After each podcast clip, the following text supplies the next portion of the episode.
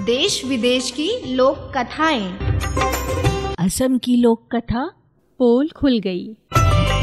वाचक स्वर श्वेता पांडे।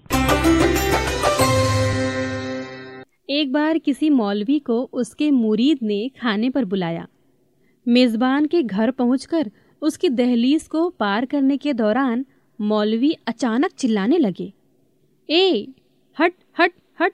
इस पर घबराए मेजबान ने सहमते हुए मौलवी से पूछा, जनाब, क्या हुआ? आप इस तरह क्यों चिल्ला रहे हैं? मौलवी गंभीरता से बोला, अरे, नहीं नहीं, कुछ नहीं। मैं मक्का के पाक काबा में घुसते दिखाई दे रहे एक कुत्ते को भगा रहा था। ये सुनकर मेजबान दंग रह गया। वो सोचने लगा कि मौलवी साहब कितनी रूहानी ताकत वाले हैं कि वे हज़ारों मील दूर मक्का तक साफ़ देख सकते हैं। लेकिन मेजबान की बीवी को ये बात हजम नहीं हुई। खाना परोसते समय उसने मौलवी की थाली में सालन को चावलों के नीचे छिपा दिया।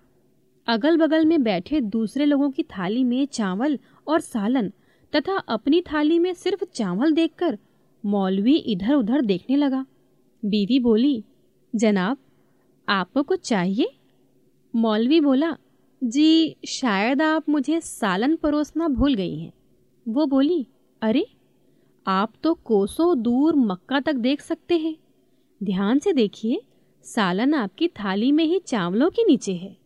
इस तरह चतुराई से मेजबान की बीवी ने मौलवी की पोल खोल दी। अभी आपने सुनी असमिया लोक कथा।